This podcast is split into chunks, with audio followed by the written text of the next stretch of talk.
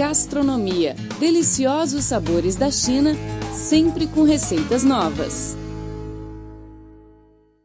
Olá, amigos, tudo bem? Seja bem-vindo a mais uma edição do programa Gastronomia. Eu sou a Rosana Zhao e estou muito contente para compartilhar neste espaço a cultura gastronômica e as receitas mais deliciosas da China e de outros lugares do mundo. Está ao meu lado no estúdio o nosso colega português Felipe Hu. Olá, Felipe. Olá, Rosana. Olá, amigo do programa Gastronomia. Bom estar aqui com você e com os nossos ouvintes, notadamente porque esse é um programa onde podemos aprender muito sobre o património e material gastronómico de diversos países do mundo, de uma forma saborosa. Rosana, o que temos hoje para os nossos ouvintes no programa? Neste programa de hoje, vamos falar sobre as marcas de sorvete mais vendidas do mundo. No verão, um sorvete refrescante ou uma bebida gelada é a melhor opção para aliviar o calor e matar a sede. Como todos sabem, o sorvete tem como ingredientes principais a água potável, leite, creme e açúcar. Para fazer o alimento, é preciso passar por vários processos de produção, como mistura, esterilização e congelamento. O sorvete tem sabor delicado e fresco. Você pode encontrar sempre vários tipos de sorvetes no supermercado. Além de ser uma boa comida para aliviar o calor, os nutrientes no sorvete também fazem bem à saúde. Por exemplo, o sorvete contém sacarose, lactose do leite, fructose extraída de suco ou polpa de frutas, os ácidos orgânicos e várias vitaminas. São nutrientes necessários ao organismo humano. Conta-se que a história do sorvete começou na China. Mais de mil anos atrás, afim, no final da dinastia Tang, os chineses já sabiam fazer o gelo. Na dinastia Song, os comerciantes começaram a adicionar fruta ao prato frio. Mais tarde, até à dinastia Yuan, algumas pessoas tentavam misturar o gelo com leite e suco de fruta.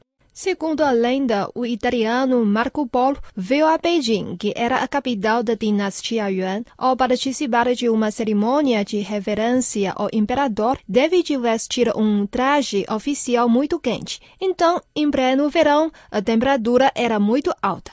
Após o rito, o italiano sentiu muito calor. Depois, experimentou uma estranha bebida feita com leite e gelo, que achou imediatamente muito refrescante e agradável. Ele registrou detalhadamente a bebida no seu relato de viagem.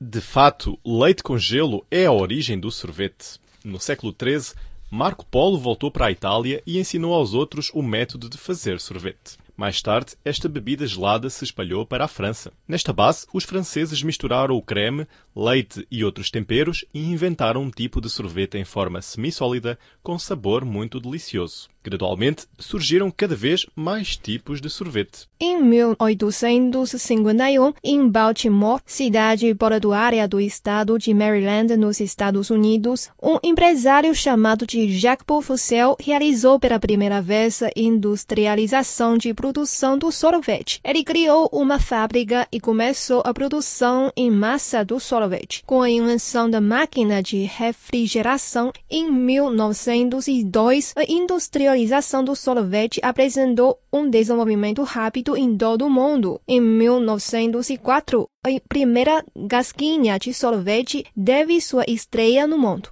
A seguir, vamos conhecer algumas marcas famosas de sorvete. Magno é uma marca de sorvete de propriedade da empresa britânica-holandesa Unilever e vendida como parte da linha de produtos Heartband em muitos países.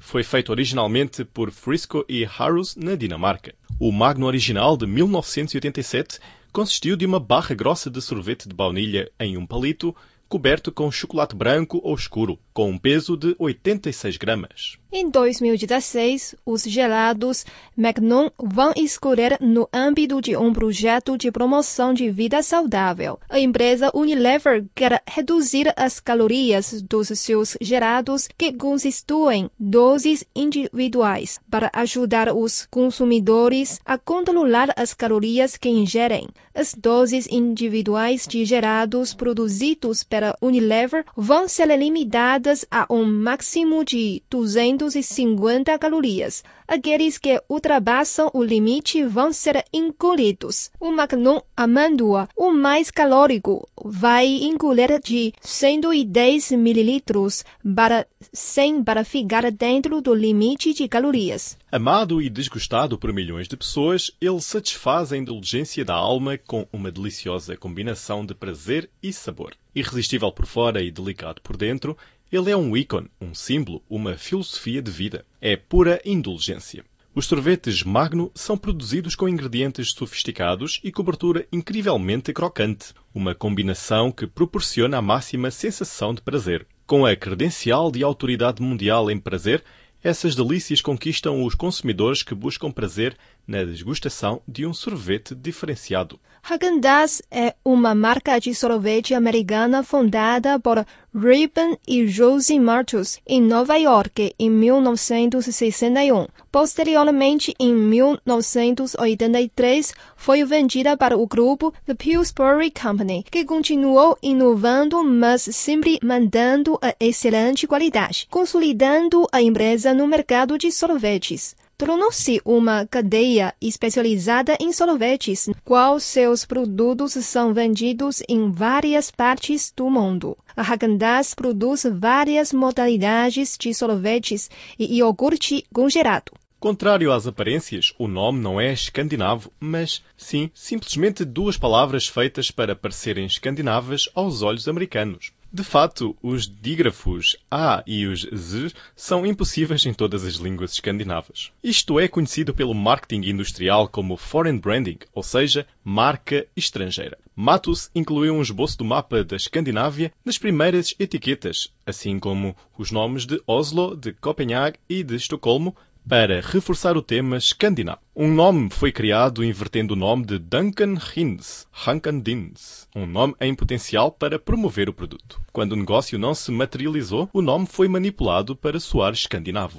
Walls é uma marca da Unilever que comercializa sorvetes e está espalhada por todo o mundo com diferentes nomes. Em Portugal, é conhecida como Olá e no Brasil como Que Bom. A marca estreou seus produtos quando a geladeira ainda era coisa rara, alimento nutritivo, sobremesa da família, diversão das crianças, pegado preferido dos adultos. Da praia ao freezer de casa, o Kibon desempenha muitos papéis em uma longa e apaixonada relação com os brasileiros. Para a marca, no Brasil, é verão o ano todo e sorvete pode ser consumido em qualquer estação. Afinal, que bom é gostoso e faz bem, há mais de 70 anos. A história da marca começou nos anos de 1930 na cidade de Xangai, cuja origem foi uma empresa criada pelo empreendedor americano Ulysses Arkson. Saporoso desde o início, o negócio acabou por se tornar lucrativo, mas com a ameaça da Segunda Guerra Mundial e, consequentemente, a tensão entre Japão e China,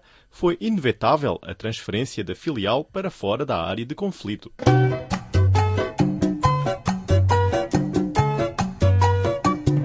A seguir, vamos conhecer um restaurante muito especial em Beijing. A cultura de Hutong, aqueles pequenos becos de Beijing, tem uma longa história e um fascínio original. Escondido no fundo de Hutong tem um restaurante que se chama Huangjia Bingjiao. O nome significa em chinês depósito de gelo da Casa Imperial.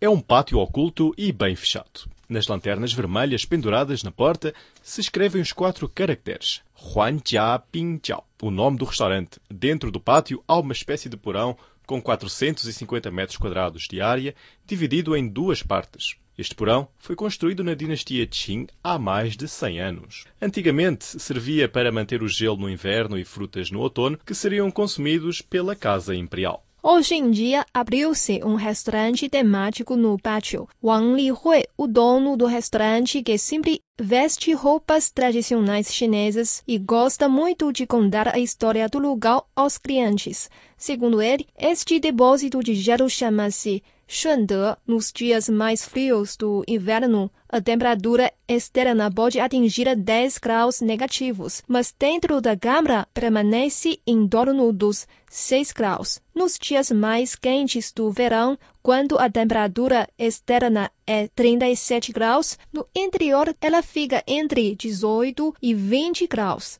A parede tem 1,4 metro de espessura e contém materiais isolantes, e por isso é excelente para conservar a temperatura. Na antiguidade chinesa, como faltava a tecnologia da refrigeração, a casa imperial usava esse tipo de porão para depositar gelo. Devido à estrutura especial, o gelo podia ser conservado do início do inverno até ao verão do próximo ano. Naquela época, a China dominava a tecnologia de produção e armazenamento de gelo mais avançada no mundo. Diz a lenda que o sorvete foi inventado na corte chinesa. Como já falámos no programa, o leite com gelo é a origem do sorvete. Esta deliciosa bebida foi criada graças ao depósito de gelo. O casal Wang restaurou o porão abandonado e criou ali um restaurante original. Eles desejam que mais pessoas possam conhecer a cultura alimentar da antiga cidade de Beijing. Segundo eles, este é o único antigo depósito de gelo conservado em Beijing. No restaurante é possível sentir a cultura do gelo da antiguidade chinesa. A especialidade da casa é o pernil de carneiro assado. Depois de passar por uma marinada especial com vários ingredientes, a carne é assada na brasa e se torna avermelhada, tenra e aromática. Degustando o pernil assado, acompanhado de um refresco de ameixa com gelo ou um vinho conservado na adega, pode-se experimentar a refeição dos nobres. Todos os dias, muitos clientes vêm ao restaurante para viver a cultura da antiga capital chinesa. Segundo o dono, o restaurante atrai sempre as pessoas apaixonadas pelas tradições da antiga Beijing. Eles organizam discussões ali, apresentando a atualidade da cidade e exibindo as fotos que tiram. As atividades são feitas de maneira muito informal. Quem tiver interesse pode participar. É muito interessante.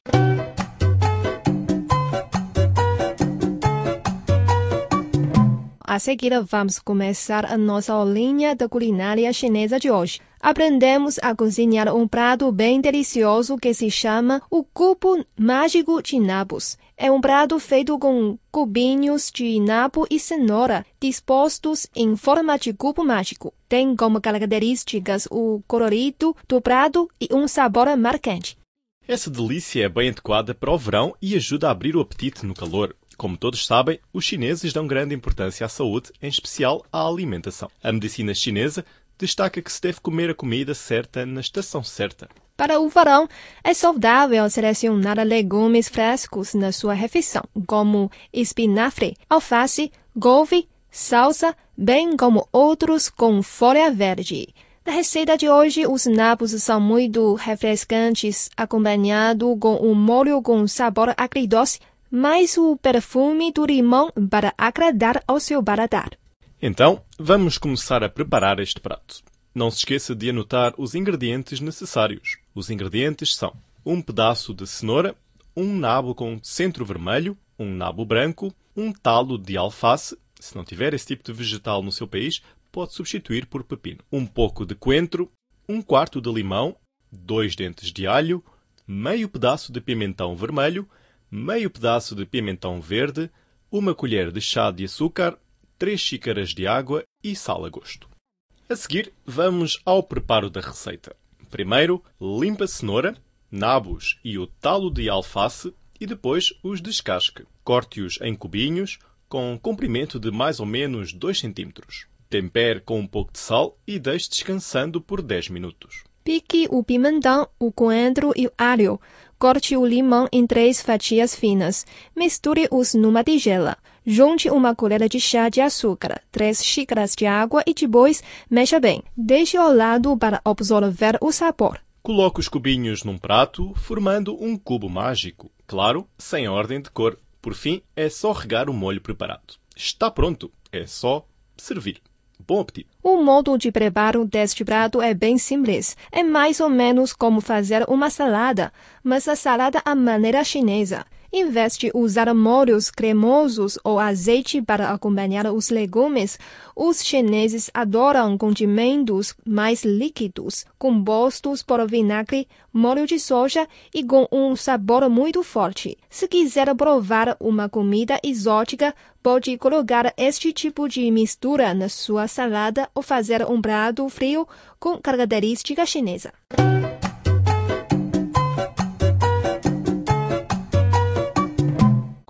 Chegamos ao fim do programa. Eu sou a Rosana Zhao. Muito obrigada pela sua companhia. E eu sou Filipe Roux. Obrigado também pelo carinho e pelo privilégio de sua audiência. Voltamos na próxima semana com mais informações interessantes sobre a cultura gastronómica chinesa e receitas deliciosas. Não perca! Abraços! Tchau, tchau!